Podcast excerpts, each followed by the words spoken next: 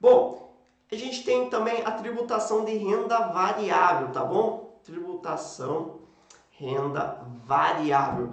A tributação de renda variável, como que vai funcionar?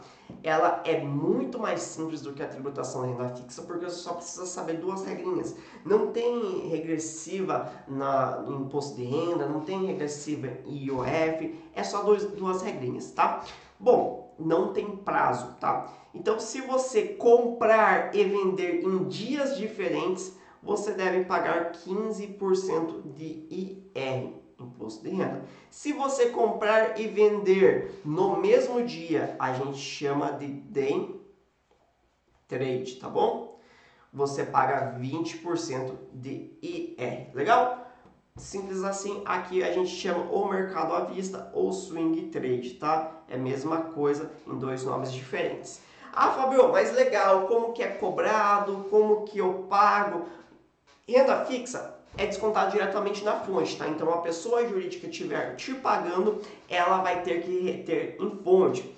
Renda variável você paga via DARF, tá? Essa via DARF você tem que pagar até o último dia útil do mês subsequente, tá legal? E aí você, investidor, preenche a sua DARF, vai e bonitinho e paga, legal?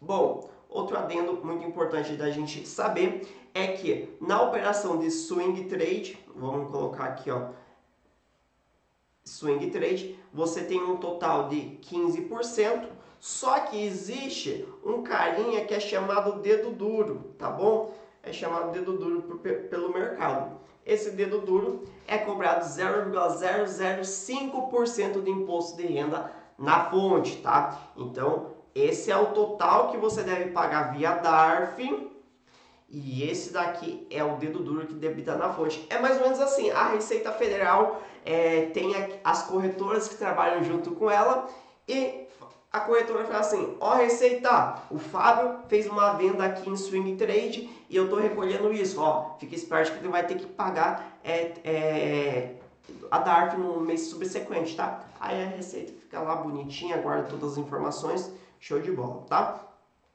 É, Presta atenção que 15% é o total, beleza? Então, se eu já paguei 0,05%, eu tenho que pagar apenas a diferença via DARF, tá bom? E day trade, você paga 20% total e 1% é o dedo duro, beleza?